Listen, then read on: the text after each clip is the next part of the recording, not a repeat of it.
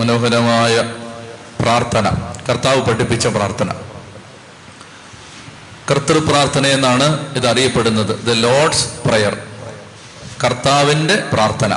കർത്താവിൻ്റെ പ്രാർത്ഥന എന്നുള്ളത് കൊണ്ട് കർത്താവ് ചൊല്ലിയ പ്രാർത്ഥന എന്നല്ല, കർത്താവ് പഠിപ്പിച്ച പ്രാർത്ഥന, ഈശോ പഠിപ്പിച്ച മനോഹരമായ പ്രാർത്ഥന. അതാണ് മത്തായി 6:9 മുതൽ 15 വരെയുള്ള വാക്യങ്ങൾ. നമുക്ക് പെട്ടെന്ന് അത് മനസ്സിലാക്കാനായിട്ട് ശ്രമിക്കാം. ഈശോ പറയാണ്, നിങ്ങൾ ഇപ്രകാരം പ്രാർത്ഥിക്കുവിൻ. ഇത് നമുക്ക് ചൊല്ലാൻ വേണ്ടിയും ആവർത്തിക്കാൻ വേണ്ടിയുള്ള ഒരു പ്രാർത്ഥന എന്നതിലധികമായി ഇതൊരു മോഡൽ പ്രെയറാണ്, പ്രാർത്ഥനയുടെ മാതൃകയാണ്. അതാണ് നമ്മൾ ഒന്നാമതായി മനസ്സിലാക്കേണ്ടത്.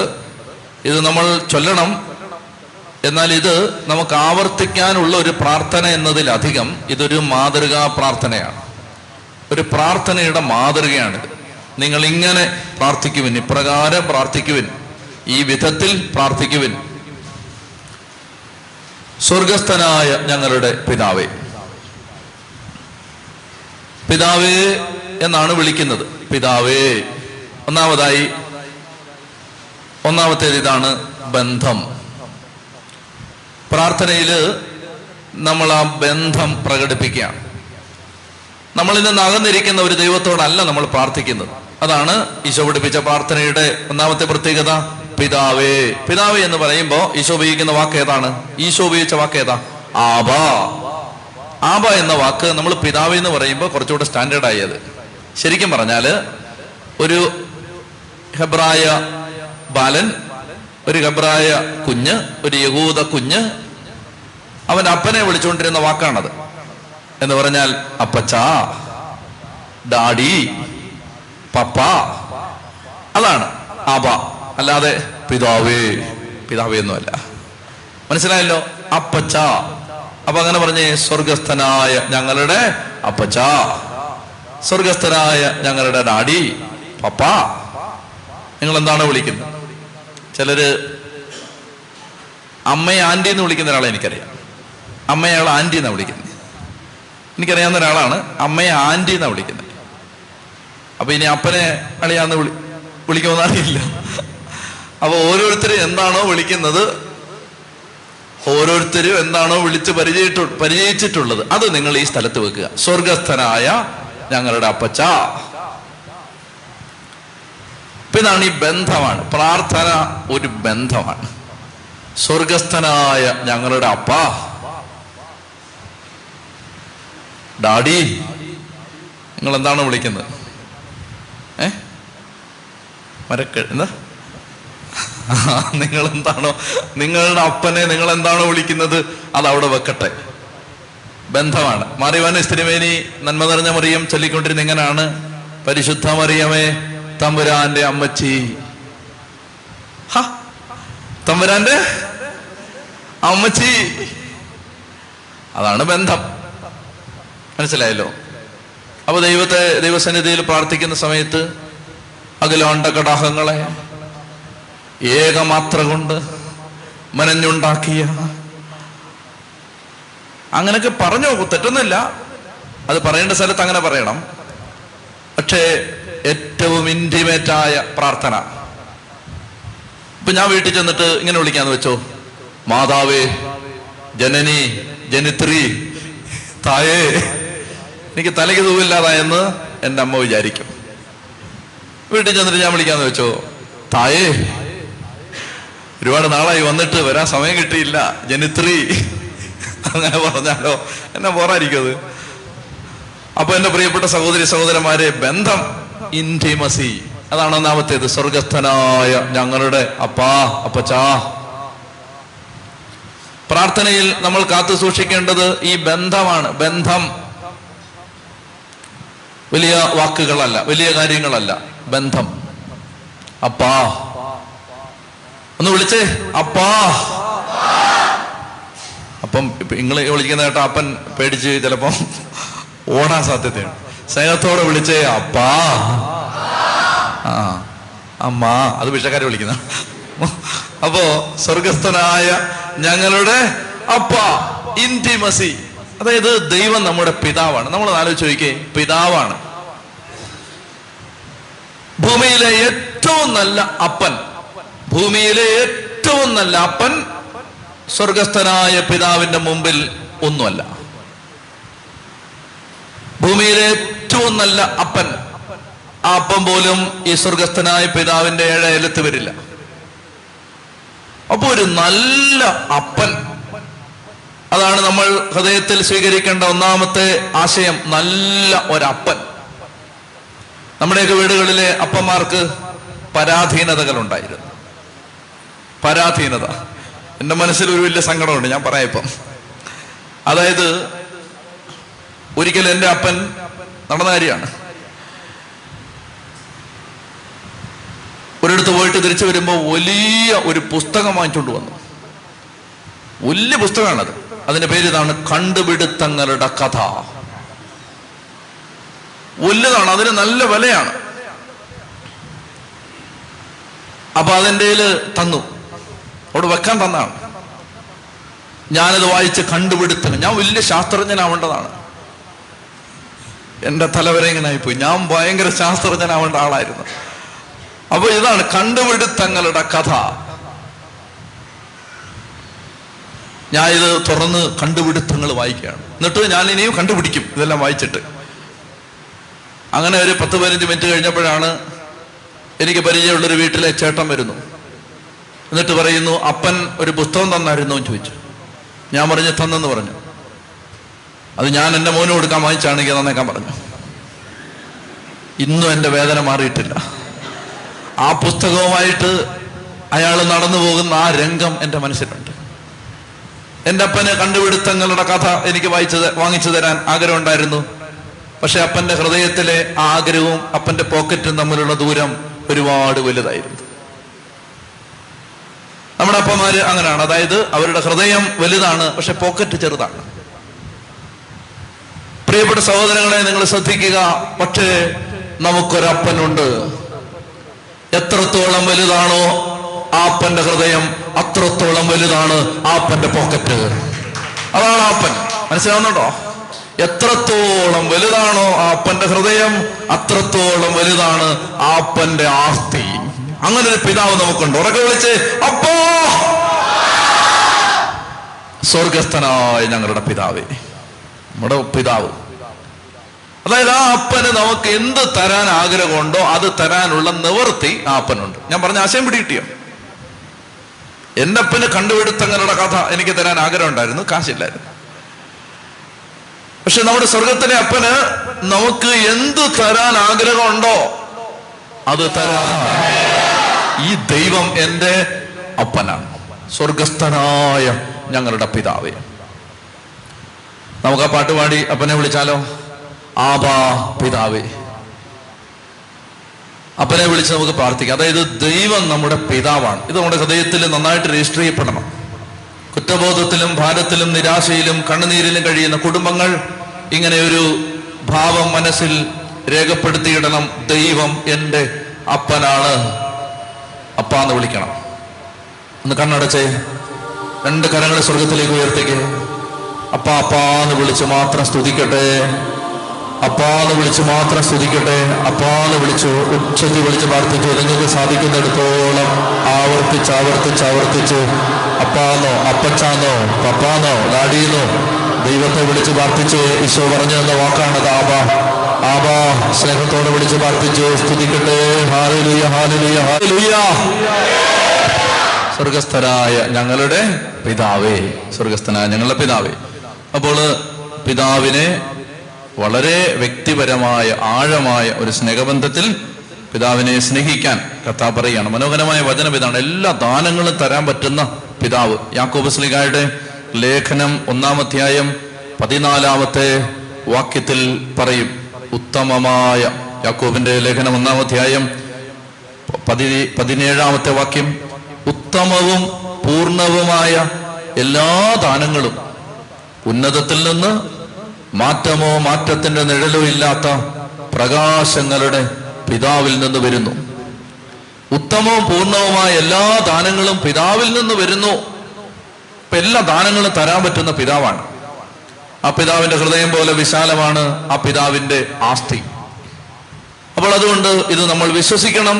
നമ്മുടെ ജീവിതത്തെ സമ്പന്നമാക്കാൻ, അനുഗ്രഹിക്കാൻ, നിറയ്ക്കാൻ, ഭൗതിക ആത്മീയ നന്മകൾ കൊണ്ട് അനുഗ്രഹിക്കാൻ പറ്റുന്ന പിതാവാണ് എൻ്റെ ദൈവം.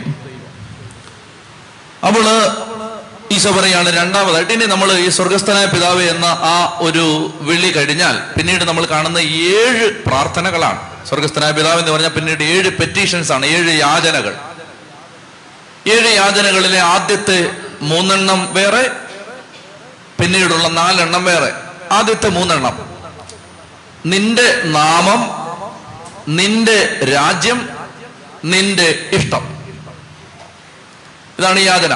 യാതനയിലെ ശ്രദ്ധ, ഫോക്കസ് നിന്റെ നാമം, നിന്റെ രാജ്യം, നിന്റെ ഇഷ്ടം. നമ്മൾ ആ പ്രാർത്ഥന തുടങ്ങിയെങ്കിലോ എൻ്റെ വീട്, എൻ്റെ മക്കൾ, എൻ്റെ ജോലി. കണ്ടോ, കർത്താവിന് വെളിവുണ്ടെന്ന് മനസ്സിലായില്ലേ? അതായത് കർത്താവിന് നമ്മളെക്കാൾ ബോധമുള്ളത് കൊണ്ട് ഈശോ പറയുകയാണ്, നിങ്ങൾ പ്രാർത്ഥിക്കാൻ തുടങ്ങിയ കർത്താവേ, കർത്താവേ, സ്വർഗസ്ഥനായ പിതാവേ, മക്കളുടെ ജോലിക്കാരി ശരിയാക്കണേ, കുഞ്ഞുങ്ങളുടെ കാര്യം ഒന്ന് റെഡിയാക്കണേ, LTS ഒന്ന് പാസ്സാവണേ. എൻ്റെ എൻ്റെ എൻ്റെ പ്രാർത്ഥന അങ്ങനല്ല, നിന്റെ. നമ്മളാണ് ഈ പ്രാർത്ഥന എഴുതിയെങ്കിൽ നേരെ തിരിച്ചിട്ടേ അന്നൊന്നും വേണ്ട, അപ്പം ഞങ്ങൾക്ക് തരണേ. അവസാനം ആ ദൈവമേ നിന്റെ രാജ്യം, നിന്റെ മഹത്വം. അങ്ങനെയല്ല, ഈശോ പറയുകയാണ് നിന്റെ നാമം, നിന്റെ രാജ്യം, നിന്റെ ഇഷ്ടം. അപ്പൊ പ്രാർത്ഥനയിൽ ദൈവത്തിന്റെ ഇഷ്ടം, ദൈവത്തിന്റെ നാമം, ദൈവത്തിന്റെ രാജ്യം, അതിനാണ് ശ്രദ്ധ. നിന്റെ നാമം പരിശുദ്ധമാക്കപ്പെടണമേ, ഹലോഡ് ബി ദൈ നെയിം. നിന്റെ നാമം പരിശുദ്ധമാക്കപ്പെടണമേ, ഇങ്ങനെ പറഞ്ഞാൽ പോരെ, നിന്റെ നാമം പരിശുദ്ധമാണ്.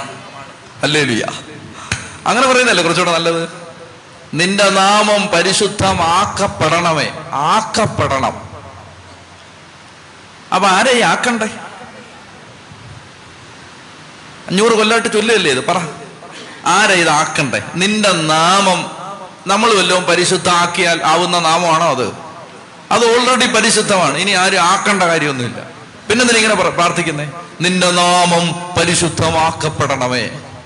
ആ പറ, എനിക്ക് പറഞ്ഞ നിന്റെ നാമം പരിശുദ്ധമാക്കപ്പെടണമേ. ആരാണ് പരിശുദ്ധമാക്കേണ്ടത്? നമ്മൾ പരിശുദ്ധമാക്കേണ്ട ആവശ്യമുണ്ടോ? പ്രിയപ്പെട്ടവരെ, അതിന്റെ അർത്ഥം ഇതാണ്. അതായത് ദൈവത്തിന്റെ നാമം പരിശുദ്ധമാണ്. നമ്മൾ പരിശുദ്ധമാക്കിയാലും ഇല്ലേലും ദൈവത്തിന്റെ നാമം ഓൾറെഡി ദൈവനാമം, ദൈവം പരിശുദ്ധിയാണ്. എന്നാൽ ദൈവനാമത്തിൽ ജീവിക്കുന്ന നമ്മൾ ആ പരിശുദ്ധി നമ്മുടെ ജീവിതത്തിലൂടെ വെളിപ്പെടുത്താൻ ദൈവമേ നീ സഹായിക്കണേ, നിന്റെ പരിശുദ്ധി എൻ്റെ ജീവിതത്തിലൂടെ വെളിപ്പെടുത്താൻ എന്നെ സഹായിക്കണമേ. പിടികിട്ടിയ അർത്ഥം, നിന്റെ നാമം പരിശുദ്ധമാക്കപ്പെടണമേ. നിന്റെ പരിശുദ്ധി എൻ്റെ ജീവിതത്തിലൂടെ മറ്റുള്ളവരുടെ മുമ്പിൽ വെളിപ്പെടാൻ എന്നോട് കരുണ കാണിക്കണേ. വേറൊരർത്ഥത്തിൽ പറഞ്ഞതിന്റെ ഓപ്പോസിറ്റ് പറയും, മനസ്സിലാക്കും. പൗലോസ് പറയുകയാണ്, നിങ്ങൾ നിമിത്തം വിജാതീയരുടെ ഇടയിൽ ദൈവത്തിന്റെ നാമം ദുഷിക്കപ്പെടുന്നു. ഇതിന്റെ ഓപ്പോസിറ്റ് അത്. നിങ്ങൾ നിമിത്തം നിങ്ങളുടെ ജീവിതം കണ്ടിട്ട് വിജാതീയര് ദൈവത്തിന്റെ നാമത്തെ ദൂഷിക്കുന്നു. കണ്ടില്ലേ അവര് ദൈവനാമത്തിൽ ജീവിക്കുന്നവർ കാണിക്കുന്ന കണ്ടില്ലേ എന്ന് പറഞ്ഞിട്ട് ദൈവത്തെ ദൂഷിക്കുന്നു. പ്രിയപ്പെട്ട സഹോദരങ്ങളെ, അങ്ങനെ വരുമ്പോൾ ദൈവത്തിന്റെ നാമം പരിശുദ്ധമാക്കപ്പെടണമെന്ന് പറഞ്ഞാൽ നമ്മൾ ജീവിക്കുന്നത് കണ്ടിട്ട് ആളുകൾ പറയണം കർത്താവ് പരിശുദ്ധനാണ്. നമ്മുടെ ജീവിതം കണ്ടിട്ട് ആളുകൾ പറയണം ദൈവം പരിശുദ്ധനാണ്. അവർ വിളിക്കുന്നവർ ആരാധിക്കുന്ന ദൈവം സർവശക്തനാണ്, പരിശുദ്ധനാണ്, ദൈവം മഹത്വം നിറഞ്ഞവനാണ്, മഹത്വപൂർണനാണ്.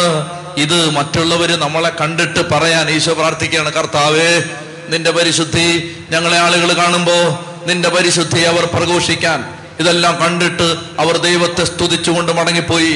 അതായത് ഒരു യേശുവിന്റെ ജീവിതം കണ്ടിട്ട് അവർ ദൈവത്തെ മഹത്വപ്പെടുത്തിക്കൊണ്ട് മടങ്ങിപ്പോയി. നമ്മുടെ ജീവിതം കണ്ടിട്ട് ആളുകൾ ദൈവത്തെ മഹത്വപ്പെടുത്താൻ ഇടയാവണം. ദൈവത്തെ മഹത്വപ്പെടുത്തുകയാണോ ആളുകൾ നമ്മുടെ ജീവിതം കണ്ടിട്ട് ദൈവത്തെ ദൂഷിക്കുകയാണോ? അത് ഓരോരുത്തരും ചിന്തിക്കട്ടെ, ആത്മശോധന ചെയ്യട്ടെ. എൻ്റെ ജീവിതം, നിങ്ങൾ ജോലി ചെയ്യുന്ന സ്ഥലത്ത് നിങ്ങളെ കാണുമ്പോൾ നിങ്ങളുടെ ചുറ്റുമുള്ളവർ യേശുവിനെ മഹത്വപ്പെടുത്തുമോ? യേശുവിൻ്റെ പരിശുദ്ധിയെക്കുറിച്ച് അവർ അറിയുമോ? ദൈവത്തെ അവർ ആരാധിക്കാൻ ഇടയാവുമോ? അവർ മുട്ടുകുത്തി യഹൂദന്റെ അങ്കിയിൽ പിടിച്ചുകൊണ്ട് ഒരു നാൾ അവർ പറയും, നിന്റെ കൂടെ ദൈവമുണ്ട്, ഞങ്ങൾ നിന്റെ കൂടെ വരികയാണ്. അങ്ങനെ വചനമുണ്ട്. അവ ചുറ്റുമുള്ള ആളുകൾ ഒരു ദിവസം യഹൂദന്റെ അങ്കിയിൽ പിടിച്ചിട്ട് പറയും, ഞങ്ങൾ നിന്റെ കൂടെ വരികയാണ്, നിന്റെ കൂടെ ദൈവമുണ്ട്. നമ്മളെ കാണുന്നവരങ്ങനെ പറയുമോ? പറയുമോ ചേട്ടാ? പറയുമോ ചേച്ചി? ആ പറയും. എന്ത് പറയും? പറയുന്നൊന്നും ഇപ്പൊ പറയണ്ട.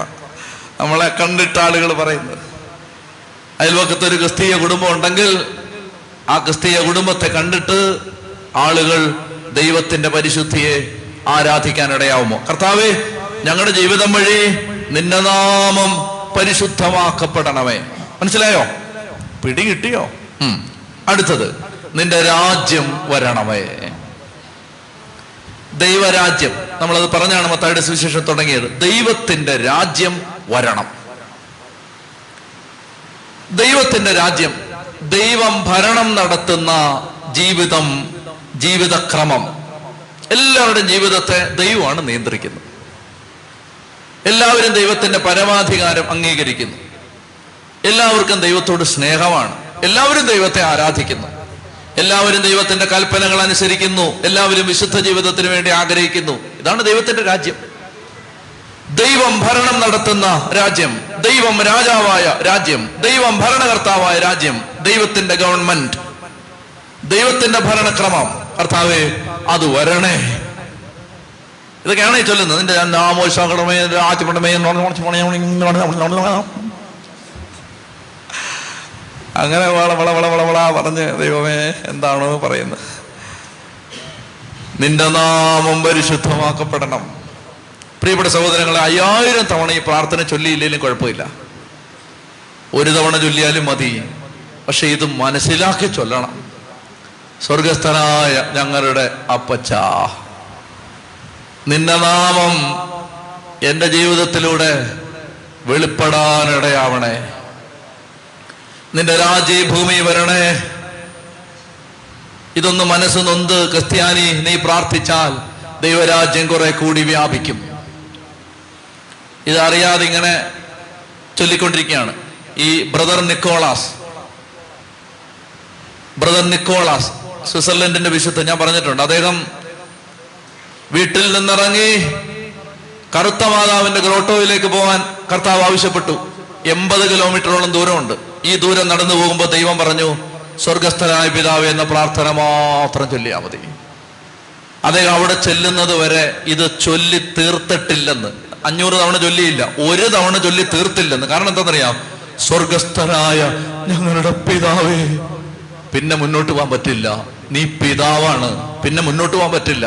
ആ സ്നേഹത്തിൽ കിലോമീറ്ററുകൾ നടക്കും. നമ്മൾ 15000 തവണ കഴിഞ്ഞ 3 ദിവസം കൊണ്ട് ചൊല്ലിയതിന്റെ അവാർഡ് വാങ്ങിക്കാൻ നിൽക്കുകയാണ്. സ്വർഗസ്ഥനായ ഞങ്ങളുടെ പിതാവേ. പ്രിയപ്പെട്ട സഹോദരങ്ങളെ, ഇനിയെങ്കിലും ഇപ്പൊ ഇത് പഠിച്ചല്ലോ, ഇനിയെങ്കിലും ഇത് ചൊല്ലുമ്പോ അതറിഞ്ഞുള്ളിൽ തട്ടി പ്രാർത്ഥിച്ചാൽ ഭൂമിയിലെ ഏറ്റവും മനോഹരമായ പ്രാർത്ഥനയാണിത്. മതബോധന ഗ്രന്ഥം ഇതിനെക്കുറിച്ച് പഠിപ്പിക്കുന്നത്. കർത്താവിന്റെ പ്രാർത്ഥനയാണിത്, സഭയുടെ പ്രാർത്ഥനയാണിത്, സുവിശേഷങ്ങളുടെ സാര സംഗ്രഹമാണിത്. അങ്ങനെയൊക്കെ പറഞ്ഞാൽ പഠിപ്പിക്കുന്നത്. ഇത് ബെസ്റ്റ് സാധനമാണ്. ഈശോ അല്ലേ ഇത് പഠിപ്പിച്ചത്. അപ്പൊ അതുകൊണ്ട് 1-ാം തരം പ്രാർത്ഥന, സ്വർഗസ്ഥനായ ഞങ്ങളുടെ പിതാവേ, നിന്റെ നാമം, നിന്റെ നാമത്തിന്റെ പരിശുദ്ധി ഞങ്ങളിലൂടെ വെളിപ്പെടണമേ. നിന്റെ രാജ്യം വരണമേ, നിന്റെ രാജ്യം വരണമേ. നിന്റെ രാജ്യം വരിക എന്ന് പറയുന്നതിന്റെ അർത്ഥമാണ് നിന്റെ ഇഷ്ടം സ്വർഗത്തിൽ പൂർണ്ണമായി എല്ലാവരും അനുസരിക്കുന്നു, അതുപോലെ ഭൂമിയിലും എല്ലാവരും നിന്റെ ഇഷ്ടം അനുസരിക്കണമേ. എല്ലാവരും ദൈവമേ ഭൂമിയിൽ നിന്റെ ഇഷ്ടം അനുസരിക്കണമേ. ഞാൻ നിങ്ങളോട് ചോദിക്കട്ടെ പ്രിയപ്പെട്ടവരെ, അപ്പൻ കുഞ്ഞിന്റെ കൈ പിടിച്ചോണ്ട് പോവാണ്. പോകുമ്പോ ഈ കുട്ടി പറയാണ്, കുഞ്ഞുങ്ങളങ്ങനല്ലേ, ഞാൻ തന്നെ നടന്നോളാം എന്ന് പറഞ്ഞിട്ട് കൈവിട്ട് നടക്കുകയാണ്. പിന്നെ അപ്പം പിടിക്കും. അപ്പൊ ഈ കുട്ടി പറയും, ഞാൻ തന്നെ നടന്നോളാം എന്ന് പറഞ്ഞിട്ട് ഓടും. അപ്പൻ ഓടിച്ചിട്ട് പിടിക്കും. അപ്പോഴേ ഞാൻ തന്നെ നടന്നോളാം എന്ന് പറഞ്ഞിട്ട് കുട്ടി കൈവിട്ട് നടക്കും. കൈവിട്ട് നടക്കുന്ന കുട്ടികളാണ് നമ്മൾ. അപ്പൻ കയ്യെ പിടിച്ചാൽ അപ്പനറിയാം നിന്നെ എവിടെ എത്തിക്കണമെന്ന്. ദൈവത്തിന്റെ ഇഷ്ടത്തെ, ദൈവത്തിന്റെ ഹിതത്തെ വിശ്വസിക്കാമോ? ദൈവത്തെ വിശ്വസിക്കാമോ? ദൈവം നാശത്തിൽ കൊണ്ടുപോകുമോ? 2 കൈയും വിട്ട് ദൈവത്തിന്റെ കയ്യിലോട്ട് ജീവിതത്തെ എറിഞ്ഞു കൊടുത്താൽ ദൈവം ആ ജീവിതത്തെ നശിപ്പിച്ച് കളയുമോ? നമ്മളെ എത്തിക്കേണ്ടടുത്ത്, മനോഹരമായ ആ സ്ഥലത്ത് എത്തിക്കാൻ ദൈവത്തിനറിയാം. ദൈവമേ, നിന്റെ ഇഷ്ടം നടക്കട്ടെ, എൻ്റെ ഇഷ്ടമായിരുന്നു ഇങ്ങനൊക്കെ പോണമെന്ന്, പക്ഷെ അത് വേണ്ട, നിന്റെ ഇഷ്ടം നടക്കട്ടെ. എൻ്റെ പ്രിയപ്പെട്ട സഹോദരങ്ങളെ, ഭൂമിയിലെ ഏറ്റവും മനോഹരമായ ജീവിതം ആരുടേതാണെന്നറിയാമോ? ദൈവത്തിന്റെ ഇഷ്ടത്തിന്റെ കരങ്ങളിലേക്ക് സ്വന്തം ജീവിതത്തെ ഒരു കളിപ്പന്ത് പോലെ എറിഞ്ഞു കൊടുത്ത ഒരാളുടെ ജീവിതം മനോഹരമാണ്. കാറ്റ് ചുമന്നുകൊണ്ടുപോകുന്ന ജീവിതം, കാറ്റ് കൈകളിലെടുത്ത് കൊണ്ടു നടക്കുന്ന ജീവിതം, അങ്ങനെ ജീവിതമായിട്ട് കർത്താവിന്റെ ഇഷ്ടത്തിന് വിട്ടുകൊടുക്കാമോ?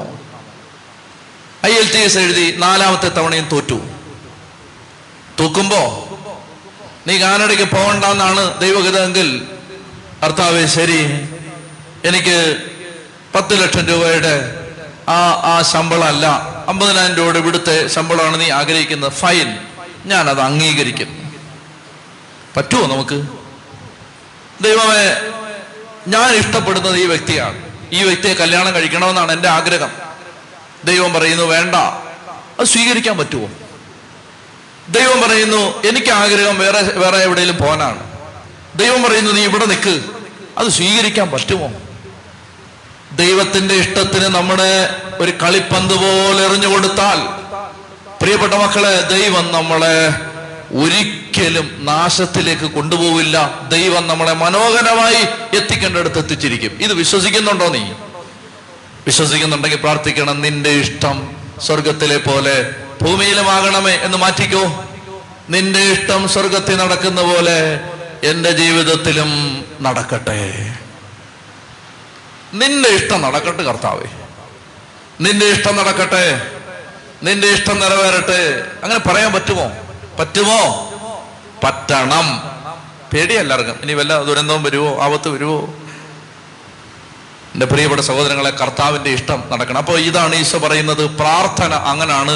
ദൈവമേ, നിന്റെ നാമം പരിശുദ്ധമാക്കപ്പെടണം, നിന്റെ രാജ്യം വരണം, നിന്റെ ഇഷ്ടം സ്വർഗത്തിലെ പോലെ ഭൂമിയിലും ആവണം. അതായത് ക്രിസ്ത്യാനി, നീ പ്രാർത്ഥിക്കേണ്ടത് നിന്റെ കാര്യത്തിനല്ല.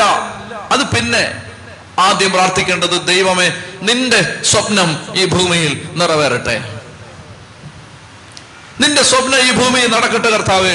ദൈവമേ, നിന്റെ നാമം എല്ലാവരും സ്വീകരിക്കട്ടെ, എല്ലാവരുടെയും ജീവിതത്തിൽ അവർ ആ നാമത്തെ ആരാധിക്കട്ടെ കർത്താവേ. നിന്റെ രാജ്യം ഈ ഭൂമിയിൽ നടക്കട്ടെ, നിന്റെ രാജ്യം ഈ ഭൂമിയിൽ നിറവേറട്ടെ, ഈ ഭൂമിയിൽ ഇറങ്ങി വരട്ടെ. അപ്പൊ നമ്മുടെ പ്രാർത്ഥന കണ്ടോ, നമ്മുടെ പ്രാർത്ഥന എത്ര തരം താണ പ്രാർത്ഥനയാണ്. നമ്മൾ ഈ പ്രാർത്ഥിച്ചുകൊണ്ടിരിക്കുന്ന പ്രാർത്ഥന എത്ര വിലകെട്ട പ്രാർത്ഥനയാണ്. നമ്മുടെ കാര്യം, നമ്മുടെ ജോലി, നമ്മുടെ വീട്, നമ്മുടെ വണ്ടി, നമ്മുടെ ഇൻഷുറൻസ്, നമ്മുടെ കടബാധ്യത, നമ്മുടെ ലോണ്, അത് പിന്നെ. ഒന്ന് എഴുന്നേറ്റെ, നമുക്ക് കർത്താവിന്റെ സന്നിധിയിൽ ഈ സ്വർഗസ്ഥനായ പിതാവേ എന്നുള്ള പ്രാർത്ഥനയുടെ ആദ്യ ഭാഗം, ഈ ഭാഗം ദൈവമേ നീയാണ് വലുത്, ദൈവത്തിന്റെ നാമം, ദൈവത്തിന്റെ രാജ്യം, ദൈവത്തിന്റെ ഇഷ്ടം. ദൈവഗതത്തെ 100 വട്ടം കണ്ണും പൂട്ടി വിശ്വസിച്ചോ. കർത്താവെ, നിന്റെ ഇഷ്ടം നടക്കട്ടെ, ഞാനിതാ തയ്യാറായിരിക്കുന്നു, നിന്റെ രാജ്യം വരണമേ, ദൈവിക പദ്ധതികൾ നിറവേറട്ടെ. ഇങ്ങനെ പ്രാർത്ഥിക്കണം. ദൈവമേ, എൻ്റെ കുടുംബത്തെക്കുറിച്ചുള്ള നിന്റെ പദ്ധതി, നിന്റെ സ്വപ്നം, നിന്റെ ആഗ്രഹം അത് പൂർത്തിയാവട്ടെ. ദൈവമേ, എൻ്റെ ജീവിതം കാണുന്നവര് കർത്താവിനെ കാണാനിടയാവട്ടെ. ദൈവമേ, നിന്റെ രാജ്യം ഭൂമിയിൽ സംഭവിക്കട്ടെ, നീ ഞങ്ങളെ ഭരണം നടത്തണം, നീയാണ് അധികാരം, നീ എൻ്റെ ജീവിതത്തിന്റെ നിയന്ത്രണം ഏറ്റെടുക്കണം. അതെല്ലാമാണ് നമ്മൾ ഈ പ്രാർത്ഥിച്ചുകൊണ്ടിരിക്കുന്നത്. അപ്പോൾ സ്വർഗസ്ഥനായ പിതാവേ എന്ന പ്രാർത്ഥനയുടെ ആദ്യ ഭാഗം, ദൈവം നമ്മുടെ പിതാവാണ്. An intimate relationship with the Father, the Heavenly Father. ഒന്ന്, അതിനുശേഷമുള്ള 7 പെറ്റീഷൻസ്, 7 യാതനകൾ. അതിലെ ഒന്നാമത്തെ യാചന, നിന്റെ നാമം ഞങ്ങളുടെ ജീവിതത്തിലൂടെ, നിന്റെ നാമത്തിന്റെ പരിശുദ്ധി വെളിപ്പെടണം, നിന്റെ രാജ്യം വരണം, നിന്റെ ഇഷ്ടം ഭൂമിയിലും ഞങ്ങളുടെ ജീവിതത്തിലും നിറവേറണം. അടുത്തത്, അന്നു വേണ്ട ആഹാരം ഇന്ന് ഞങ്ങൾക്ക് തരണമേ. Give us this day our daily bread. ഈ ആഴ്ചത്തേക്ക് വേണ്ട ആഹാരം ഇങ്ങ താ, ഈ മാസത്തേക്ക് വേണ്ടത് താ. ചിലര് ദുഃഖവെള്ളിയാഴ്ച വന്നിട്ട് പറയുന്നത് ഈ വർഷത്തേക്ക് വേണ്ടത് താ. Meet you on next good Friday, അടുത്ത കൊല്ലം കാണാം. അങ്ങനെയല്ല എൻ്റെ പ്രിയപ്പെട്ട സഹോദരങ്ങളെ, അന്നു വേണ്ടെന്ന് പറഞ്ഞാൽ ഡെയിലി ഡിപ്പെൻഡൻസ്. അനുദിനം ദൈവത്തിൽ ആശ്രയിക്കുക. ഇതാണ് ഈ പ്രാർത്ഥനയിലൂടെ ഈശോ ആഗ്രഹിക്കുന്നത്. കർത്താവേ, അന്നന്ന് വേണ്ട ആഹാരം ഇന്ന് തരണമേ, ഇന്നത്തെ അപ്പം ഇന്ന് തരണമേ, നാളത്തെ അപ്പം നാളെ തരണമേ. അപ്പോൾ നമ്മുടെ ജീവിതത്തിന് വേണ്ടത്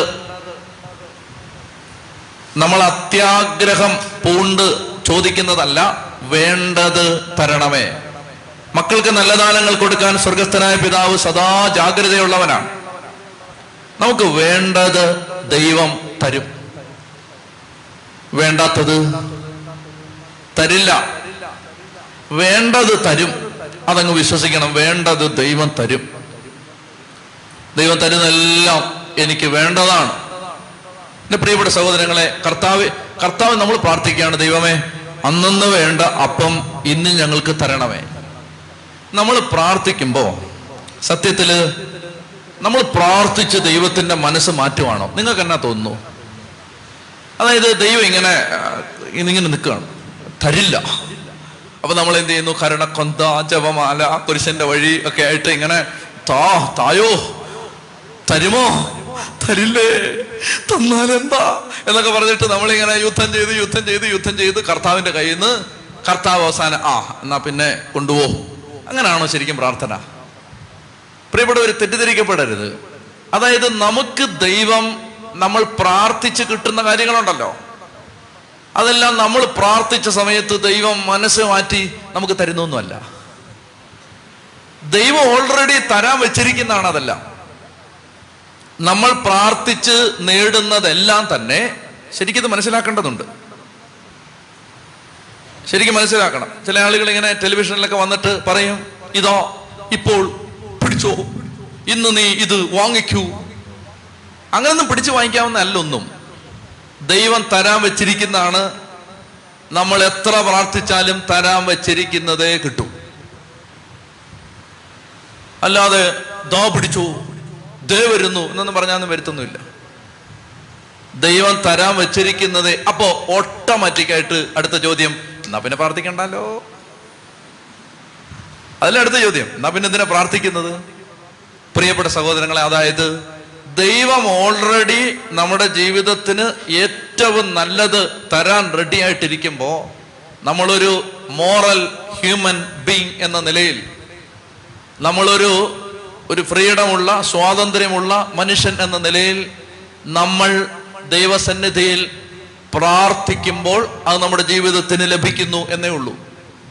ദൈവം തരാൻ വെച്ചിരിക്കുന്ന തന്നെയാണ്. പ്രാർത്ഥിച്ചില്ലെങ്കിൽ ചിലപ്പോൾ കിട്ടത്തില്ല. അല്ലാതെ ദൈവം തരാതിരുന്നത് നമ്മൾ പ്രാർത്ഥിച്ച് ചോദിച്ച് ഇങ്ങനെ 5 വാക്യമൊക്കെ പറഞ്ഞപ്പോൾ കിട്ടിയതൊന്നുമല്ല. ഓൾറെഡി ഇത് തരാൻ വെച്ചിരുന്നതാണ്. നീ ഒന്ന് ചോദിക്കട്ടെ തരാന്ന് വിചാരിച്ചിരുന്നാണ്, തരാനിരുന്നാണ്. ദൈവം പല കാര്യങ്ങളും തരാൻ വെച്ചിരുന്നത് തന്നെയാണ് ഈ കിട്ടുന്നത്. അപ്പൊ നമ്മളത് ദൈവത്തോട് ബന്ധപ്പെടുകയും ദൈവത്തെ സ്നേഹിക്കുകയും, അപ്പൊ അത് ദൈവത്തിന് എന്തെങ്കിലും പ്രത്യേകിച്ച് ഗുണമുണ്ടായിട്ടല്ല, മറിച്ച് നമ്മുടെ ജീവിതത്തിന് അത് അനുഗ്രഹമാവും. നിത്യജീവൻ നമുക്ക് കിട്ടും. അപ്പൊ അതുകൊണ്ട് നമ്മുടെ ജീവിതം നശിക്കില്ല. അതുകൊണ്ട് കർത്താവ് എന്ത് ചെയ്യുന്നു? ചില കാര്യങ്ങൾ അവനിങ്ങനെ വരട്ടെ, വരുമ്പോ കൊടുക്കാം, എൻ്റെ കൊച്ചിങ്ങി വരട്ടെ, ആദ്യം അവനെൻ്റെ സ്നേഹം കിട്ടട്ടെ, പിന്നല്ലേ ജോലി. ആദ്യം അവന് എൻ്റെ സ്നേഹം കിട്ടട്ടെ, കാരണം അവന് ജോലിയേക്കാൾ പ്രധാനമാണ് എൻ്റെ സ്നേഹം. നാളെ അവനെ അവൻ്റെ മേലുദ്യോഗസ്ഥൻ ചീത്ത വിളിക്കുമ്പോൾ അവൻ ആത്മഹത്യ ചെയ്യാതിരിക്കണമെങ്കിൽ അവൻ ആദ്യം എൻ്റെ സ്നേഹം കിട്ടണം, അത് കഴിഞ്ഞ് ജോലി കിട്ടണം. അപ്പൊ അതുകൊണ്ട് പ്രിയപ്പെട്ട സഹോദരങ്ങളെ, ദൈവത്തോടുള്ള ബന്ധം ഒന്ന് ശരിയാവാൻ ദൈവം ചില കാലതാമസങ്ങൾ വെച്ചിരിക്കുന്നു എന്നതിനപ്പുറത്ത് ദൈവം തരാൻ വെച്ചിരിക്കുന്നതാണ് ഈ തരുന്ന മുഴുവൻ. ഇനി ദൈവം നമുക്ക് ചിലത് തരാൻ വെച്ചിട്ടില്ലെങ്കിൽ അതിന് നമ്മൾ എന്തോരം തലകുത്തി പറഞ്ഞ് പ്രാർത്ഥിച്ചാലും ഏത് ധ്യാനകേന്ദ്രത്തിൽ പോയാലും അത് കിട്ടാനൊന്നും പോകുന്നില്ല. മക്കൾക്ക് നല്ല ദാനങ്ങൾ കൊടുക്കാൻ ദൈവം ഒത്തിരി കരുതി വെച്ചിട്ടുണ്ട്. അപ്പോൾ നമ്മൾ എന്ത് ചെയ്യണം? ഓരോ ദിവസത്തെയും നമ്മുടെ ജീവിതം, എല്ലാ ദിവസവും ഞാൻ നല്ലൊരു ആശയം പറഞ്ഞു തരട്ടെ. എല്ലാ ദിവസവും എഴുന്നേറ്റിട്ട്, പല്ലൊക്കെ തേക്കുന്ന സ്വഭാവമുള്ളവരാണെങ്കിൽ അതൊക്കെ ചെയ്തിട്ട് അടങ്ങി ഒതുങ്ങി എവിടെയെങ്കിലും ഒന്ന് ഇരിക്കണം. ഇരുന്നിട്ട് അന്നത്തെ എല്ലാ കാര്യങ്ങളും എന്താ ചെയ്യാൻ പോന്നെ ഒന്ന് ഓർക്കണം. വെറുതെ ഓർത്താൽ മതി. ഓർത്തിട്ട് കർത്താവേ എന്നെ ഒന്ന് സഹായിക്കണേ എന്ന് പറയണം. Daily bread.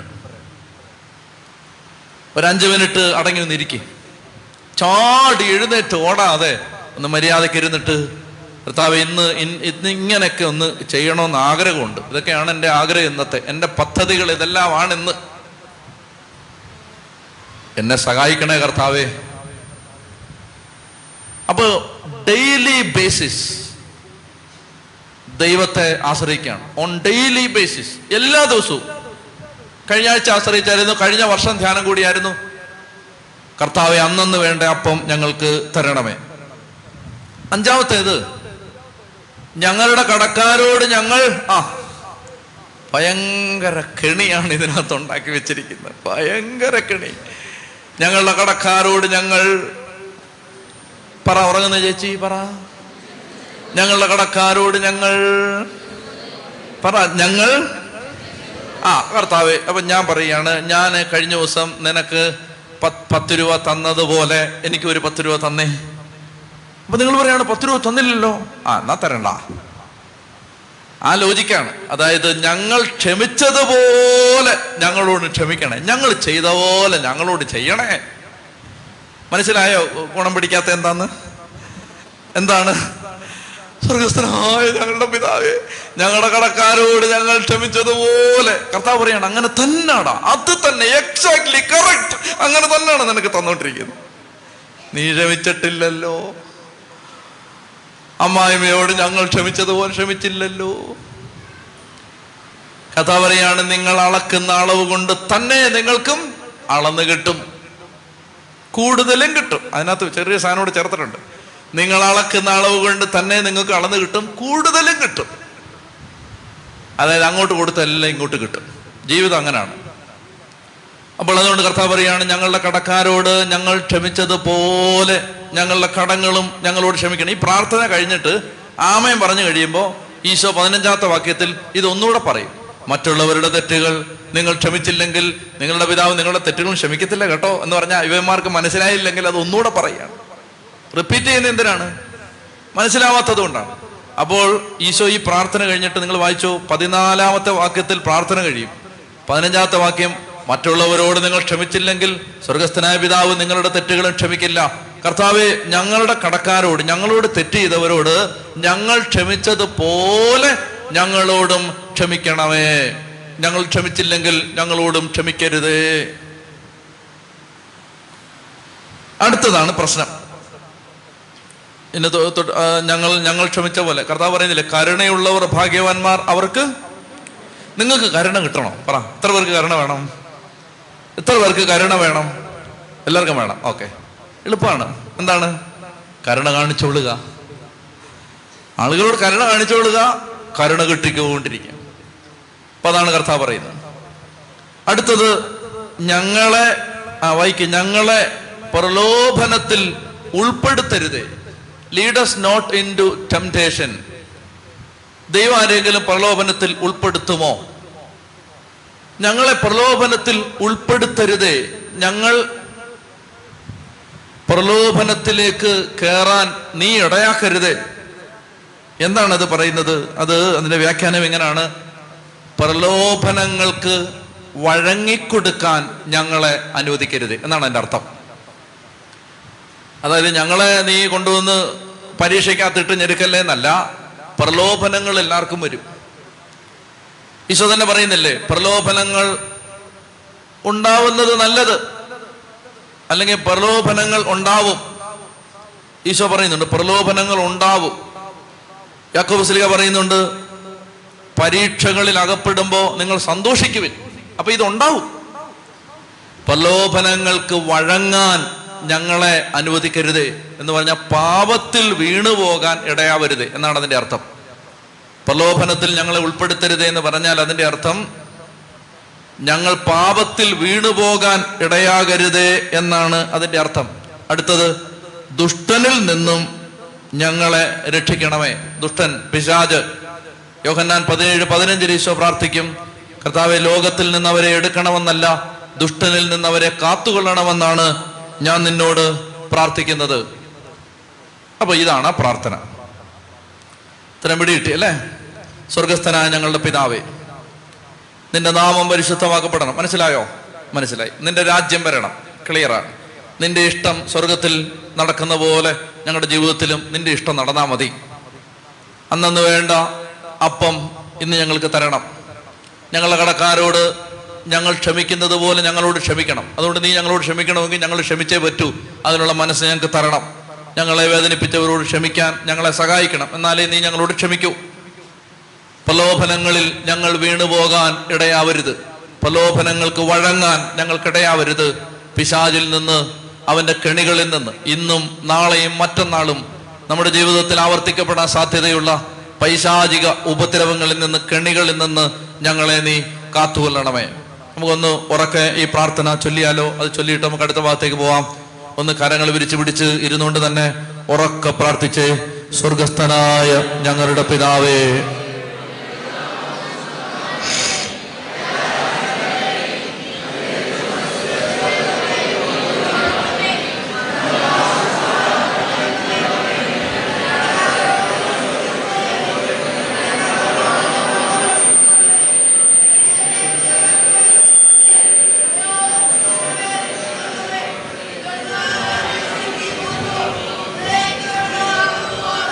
അവൾ കർത്താവ് പഠിപ്പിച്ച പ്രാർത്ഥന വ്യക്തമായല്ലോ. അടുത്തത് നമ്മൾ പറഞ്ഞതാണ് ഉപവാസം. 3 കാര്യങ്ങൾ രഹസ്യമായിട്ട് ചെയ്യണമെന്നാണ് ഈശോ പഠിപ്പിച്ചത്. എന്തൊക്കെയാണത്? ധർമ്മദാനം, മറ്റുള്ളവർക്ക് എന്തെങ്കിലും കൊടുക്കുന്നത്, പ്രാർത്ഥിക്കുന്നത്, ഉപവസിക്കുന്നത്. അത് നമ്മൾ കഴിഞ്ഞ ആഴ്ച കണ്ടതാണ്. അടുത്തത് 19 മുതലുള്ള വാക്യങ്ങൾ. 19 മുതൽ 24 വരെയുള്ള വാക്യങ്ങൾ ഒരു യൂണിറ്റാണ്. മത്തായിയുടെ സുവിശേഷം 6-ാം അധ്യായം 19 മുതൽ 24 വരെ ഒരു യൂണിറ്റാണ് പറയുന്നത്, ഒരാശയമാണ്. എന്തൊക്കെയാണ്? ഞാൻ വായിക്കാം, ശ്രദ്ധിച്ച് കേൾക്കുക. ഭൂമിയിൽ നിക്ഷേപം കരുതി വെക്കരുത്, തുരുമ്പും കീടങ്ങളും അവ നശിപ്പിക്കും, കള്ളന്മാർ തുരന്ന് മോഷ്ടിക്കും. സ്വർഗത്തിൽ നിങ്ങൾക്കായി നിക്ഷേപങ്ങൾ കരുതി വെക്കുക, അവിടെ തുരുമ്പും കീടങ്ങളും നശിപ്പിക്കില്ല, കള്ളന്മാർ മോഷ്ടിക്കില്ല. നിങ്ങളുടെ നിക്ഷേപം എവിടെയോ അവിടെയായിരിക്കും നിങ്ങളുടെ ഹൃദയവും. കണ്ണാണ് ശരീരത്തിന്റെ വിളക്ക്. കണ്ണ് കുറ്റമറ്റതെങ്കിൽ ശരീരം മുഴുവൻ പ്രകാശിക്കും, കണ്ണ് ദുഷ്ടമാണെങ്കിലോ ശരീരം മുഴുവൻ ഇരുണ്ടുപോകും. നിന്നിലെ പ്രകാശം അന്ധകാരമാണെങ്കിൽ അന്ധകാരം എത്രയോ വലുതായിരിക്കും. 2 യജമാനന്മാരെ സേവിക്കാൻ ആർക്കും സാധിക്കില്ല. ഒന്നുകിൽ ഒരുവനെ ദ്വേഷിക്കുകയും അവരനെ സ്നേഹിക്കുകയും ചെയ്യും, അല്ലെങ്കിൽ ഒരുവനെ ബഹുമാനിക്കും അവരനെ നിന്ദിക്കും. ദൈവത്തെയും മാമോനെയും ഒരുമിച്ച് സേവിക്കാൻ സാധിക്കില്ല. ഇത് ഒരു യൂണിറ്റാണ്, ഒരാശയമാണ് ഈ 3 കാര്യവും. എന്തൊക്കെയാണ്? ഭൂമിയിൽ നിങ്ങളുടെ നിക്ഷേപം കരുതി വെക്കരുത്. നിക്ഷേപം ഭൂമിയിൽ വെക്കരുത്. കാരണം എന്താണ്? തുരുമ്പ്, കീടം തുരുമ്പെടുക്കും, കീടം നശിപ്പിക്കും, കള്ളന്മാർ മോഷ്ടിക്കും. അതായത് ഭൂമിയിലെ നിക്ഷേപങ്ങളുടെ പ്രത്യേകത നഷ്ടപ്പെടാം. 1995 കാലം എത്തുമ്പോൾ നിങ്ങൾക്കറിയാം, 1980കളിലാണ് ഡിവൈൻ ധ്യാനകേന്ദ്രം ആരംഭിക്കുന്നത്. ഈ ഡിവൈൻ ധ്യാനകേന്ദ്രം ഒരു വടവൃക്ഷം പോലെ വളർന്ന് ഏതാണ്ട് 95 ഒക്കെ എത്തുന്ന സമയത്ത് ഡിവൈനെതിരെ ഒരു കേസുണ്ടായി. നിങ്ങൾക്കറിയാവുന്ന സാഹചര്യങ്ങളാണ്.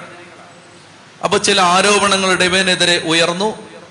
അന്വേഷണം തുടങ്ങി, മാധ്യമ വിചാരണകൾ ആരംഭിച്ചു. ഏതാണ്ട് 2 വർഷം എടുത്തു. ശരിക്കും ഡിവൈന് സുപ്രീം കോടതി ഈ കേസിൽ, ഈ ആരോപണത്തിൽ കഴമ്പില്ല എന്ന് പറഞ്ഞ് ക്ലീൻ ഒരു സർട്ടിഫിക്കറ്റ് കൊടുക്കാൻ ഏതാണ്ട് 2 കൊല്ലത്തിൽ കൂടുതലെടുത്തു. നിങ്ങൾക്കറിയാം, ബഹുമാനപ്പെട്ട പനക്കലച്ചൻ ഈ ധ്യാനകേന്ദ്രത്തിന് വേണ്ടി, നായക്കമ്പറമ്പലച്ചനും പനക്കലച്ചനും ഒക്കെ ഒത്തിരിയും ചോര നീരാക്കിയതാണ്. അപ്പോൾ അവർക്ക് വേദനയുണ്ട്. അതുകൊണ്ട് ഈ പനക്കലച്ചൻ ഒരു ദിവസം മുട്ടുമേൽ നിന്ന് വിവേകാരുണ്യ സന്നിധിയിൽ നിന്ന് ഈശോയോട് ചോദിക്കുകയാണ്, കർത്താവേ, ഡിവൈൻ ധ്യാനകേന്ദ്രത്തിന് സൽപ്പേര് നൽകിയത് നീയാണ്.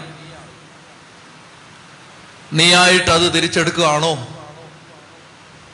നീയാണ് ദൈവമേ ഇതിനെ ഉയർത്തിയത്, ഒരു വടവൃക്ഷം പോലെ ഇതിനെ വളർത്തിയത് നീയാണ്. നീ ആ പേര് തിരിച്ചെടുക്കുകയാണോ? ഇപ്പോ ദുഷ്പേരാണ്, അപവാദം. ദൈവം സംസാരിച്ചു. കർത്താവ് എങ്ങനെയാണ് സംസാരിക്കുന്നത്? ദൈവം പറയുന്നു, ഞാൻ ഈ ഭൂമിയിൽ നിനക്ക്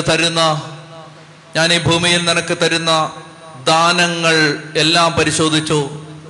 അതിനെല്ലാം ഒരു പ്രത്യേകതയുണ്ട്, ഒരു പൊതുവായ പ്രത്യേകതയുണ്ട്. വ്യക്തമായിട്ട് പറഞ്ഞാൽ, നമുക്ക് ദൈവം തന്ന ഒരു ദാനമാണ് ആരോഗ്യം, അല്ലേ? ദൈവം തന്നൊരു ദാനമാണ് സമ്പത്ത്. ദൈവം തന്നൊരു ദാനമാണ് സൽപ്പേര്, ദൈവം തന്നൊരു ദാനമാണ് ജോലി, ദൈവം തന്നൊരു ദാനമാണ് ജീവൻ. ഇങ്ങനെ ദൈവം തന്ന ഈ ഭൂമിയിൽ നമുക്ക് കിട്ടുന്ന എല്ലാ ദാനങ്ങളും എടുക്കുക. ഭൂമിയിൽ നമുക്ക് കിട്ടുന്ന എല്ലാ ദാനങ്ങൾക്കും ഒരു പൊതുവായ പ്രത്യേകതയുണ്ട്, ശ്രദ്ധിക്കണേ. ആ പൊതുവായ പ്രത്യേകത എന്തെന്നറിയാമോ? ഈ ദാനങ്ങളെല്ലാം തന്നെ ഇന്നല്ലെങ്കിൽ നാളെ തിരിച്ചെടുക്കപ്പെടാം. ദൈവം തന്ന ദാനമാണ് ആരോഗ്യം, അത് പോന്നതിന്റെ പേരാണ് രോഗം. ദൈവം തന്ന ദാനമാണ് സമ്പത്ത്, അത് നഷ്ടപ്പെടുന്നതിന്റെ പേരാണ് ദാരിദ്ര്യം. ദൈവം തന്ന ദാനമാണ് സൽപ്പേര്, അത് പോകുന്നതാണ് ദുഷ്പേര്, അപവാദം. ദൈവം തന്ന ദാനമാണ് ജീവൻ, അത് നഷ്ടപ്പെടുന്നതാണ് മരണം. ദൈവം മാനവരാശിക്ക് തന്ന അനുഗ്രഹങ്ങളുടെ പൊതുവായ പ്രത്യേകത അത് ഇന്നല്ലെങ്കിൽ നാളെ തിരിച്ചെടുക്കപ്പെടാം. ഇത് മനസ്സിൽ എഴുതി വച്ചിരിക്കണം, തിരിച്ചെടുക്കപ്പെടാം. അപ്പോ അദ്ദേഹം ചോദിച്ചു, കർത്താവേ, അങ്ങനാണെങ്കിൽ നീ തന്നതും ഒരിക്കലും തിരിച്ചെടുക്കാത്തതുമായ എന്തെങ്കിലും ദാനമുണ്ടോ? പരിശുദ്ധാത്മാവ് ഇങ്ങനെ പറഞ്ഞു, ഉണ്ടല്ലോ, ഒരു ദാനമുണ്ട്, ഒരു ദാനമേ ഉള്ളൂ, ഒരേ ഒരു ദാനം, ഒരിക്കൽ തന്നാൽ പിന്നെ ഒരിക്കലും തിരിച്ചെടുക്കാത്ത, എപ്പോഴും ജീവിതത്തിന്റെ മുമ്പിൽ വെച്ചിരിക്കുന്ന ആ ദാനത്തിന്റെ പേരാണ് യേശു ക്രിസ്തു. അത്രേ ഉള്ളൂ. ബാക്കിയെല്ലാം പോവും, ബാക്കി എല്ലാവരും പോവും. ഇന്നല്ലെങ്കിൽ നാളെ ആരോഗ്യം പോവാം, സൽപ്പേര് പോവാം, സമ്പത്ത് പോവാം, സൽഗതി പോവാം, ജീവൻ പോവാം, എന്തും പോവാം. ജോലി പോവാം, മക്കള് പോവാം, കുടുംബം പോവാം, ജീവിത പങ്കാളി പോവാം. ഇത് ഹൃദയത്തിൽ എഴുതി വെച്ചിരിക്കണം എല്ലാ പ്രിയപ്പെട്ട സഹോദരങ്ങൾ. അതായത് നഷ്ടപ്പെടാത്തതായി ഒന്നേ ഉള്ളൂ, ദൈവം. ബാക്കിയെല്ലാം നഷ്ടപ്പെടും. ഇവിടെ കർത്താവ് പറയാണ്, അങ്ങനെയുള്ളൊരു ഭൂമിയിൽ നിങ്ങൾ നിക്ഷേപം കരുതി വെക്കണോ? അങ്ങനെയുള്ളൊരു ഭൂമിക്ക് വേണ്ടി ജീവിക്കണോ? അങ്ങനെയുള്ളൊരു ഭൂമിക്ക് വേണ്ടി ഇങ്ങനെ കടന്ന് പെടാപ്പാടുപെടണോ? അതുകൊണ്ട് ഒരിക്കലും നശിച്ചു പോകാത്ത, തുരുമ്പും കീടവും നശിപ്പിക്കാത്ത നിത്യതയ്ക്ക് വേണ്ടി ജീവിക്കുക. ചൊല്ലി പറഞ്ഞേ ഹല്ലേലൂയാ. സ്വർഗത്തിന് വേണ്ടി ജീവിക്കുക. അങ്ങനെ ബാക്കിയെല്ലാം പോവും, ബാക്കി എല്ലാരും പോവും, എല്ലാം പോവും, എല്ലാം നഷ്ടപ്പെടാം. ഇവിടെ ദൈവം പറയാണ്, തുരുമ്പും കീടവും എടുക്കാത്ത, കള്ളന്മാർ തുരുന്നത് മോഷ്ടിക്കാത്ത നിത്യതയ്ക്ക് വേണ്ടി. അപ്പൊ ജീവിതത്തിലെ എല്ലാ അവസരങ്ങളും, അതായത് ചില ആളുകളെ കണ്ടിട്ടില്ല, അതായത് അവർ എങ്ങനെയെങ്കിലും കമന്ന് വീണാൽ കാൽപ്പണം എന്ന് കേട്ടിട്ടുണ്ടോ? കേട്ടിട്ടുണ്ടോ നിങ്ങള്? ഭയങ്കര സാധനങ്ങളാണല്ലോ, ഇതെല്ലാം കേട്ടിട്ടുണ്ടല്ലേ? അപ്പോ അങ്ങനെയുള്ള ഒരു ചൊല്ലുണ്ടെന്ന് പറഞ്ഞാൽ ചില ആളുകൾ അങ്ങനെയാണ്. എന്തെന്നറിയാമോ? അതായത് എവിടെങ്കിലും പോയാൽ അവർ അവിടുന്ന് എന്തെങ്കിലും ഉണ്ടാക്കിയേ വരൂ. ഇപ്പൊ ധ്യാനത്തിന് പോയാൽ, ധ്യാനകേന്ദ്രത്തിൽ പോയാൽ അവിടുന്ന് എന്തെങ്കിലും കൊണ്ടേ പോവും. അങ്ങനെ പോകുന്ന ആളുകളുണ്ട്. ആ ഇടയ്ക്ക് ഞാൻ ഓർക്കം പറയും, ഇവിടെ ചില ആളുകൾ ചെരുപ്പിട്ടിട്ട് പോവാ കേട്ടോ. എല്ലാ ആഴ്ചയും ഒരു 5-6 ചെരുപ്പ് ഇവിടെ കിടക്കുകയാണ്. എന്താണ് എന്തോ, നിങ്ങൾ ചെരുപ്പ് ഉപേക്ഷിച്ചിട്ട് പോകരുത്. കാരണം ഹിന്ദിക്കാരെടുത്തോണ്ട് പോവാണ് ചെരുപ്പെല്ലാം. ചെരുപ്പ് എടുത്തോണ്ട് പോകരുത്, ചില ചെരുപ്പ് ഇവിടെ ഇട്ടിട്ട് പോകരുത്. എനിക്കറിയാൻ പാടില്ല. ഇത് എല്ലാ ആഴ്ചയും ഒരു 5-6 ജോഡി ചെരുപ്പ് ഇവിടെ കാണും. എന്താണ് എന്തോ, അഭിഷേകമായിരിക്കും ചിലപ്പോൾ, ചെരുപ്പ് കളഞ്ഞിട്ട് പോകാനുള്ള അഭിഷേകം. എന്നാൽ സ്വർണ്ണമാലയും വളയൊക്കെ എന്താ കളയാത്തതെന്ന് ഞാൻ ആലോചിക്കുന്നത്. ഈ പന്ന ചെരുപ്പ് മാത്രമേ കളയുന്നുള്ളൂ. ബാഗ് കളയുന്നില്ല, സ്വർണ്ണമാല കളയുന്നില്ല, നല്ല വളയും മോതിരം ഒന്നും കളയുന്നില്ല ആരും. അങ്ങനെ അഭിഷേകത്തിന് വേണ്ടി പ്രാർത്ഥിക്കണം, അത് കളഞ്ഞിട്ട് പോകാൻ. ചെരുപ്പ്, പന്ന ചെരുപ്പ്, അതും ഇല്ല ആണിയൊക്കെ ഉള്ള ആളുകളുടെ ചെരുപ്പാന്ന് തോന്നുന്നതെല്ലാം. അത് ഒരു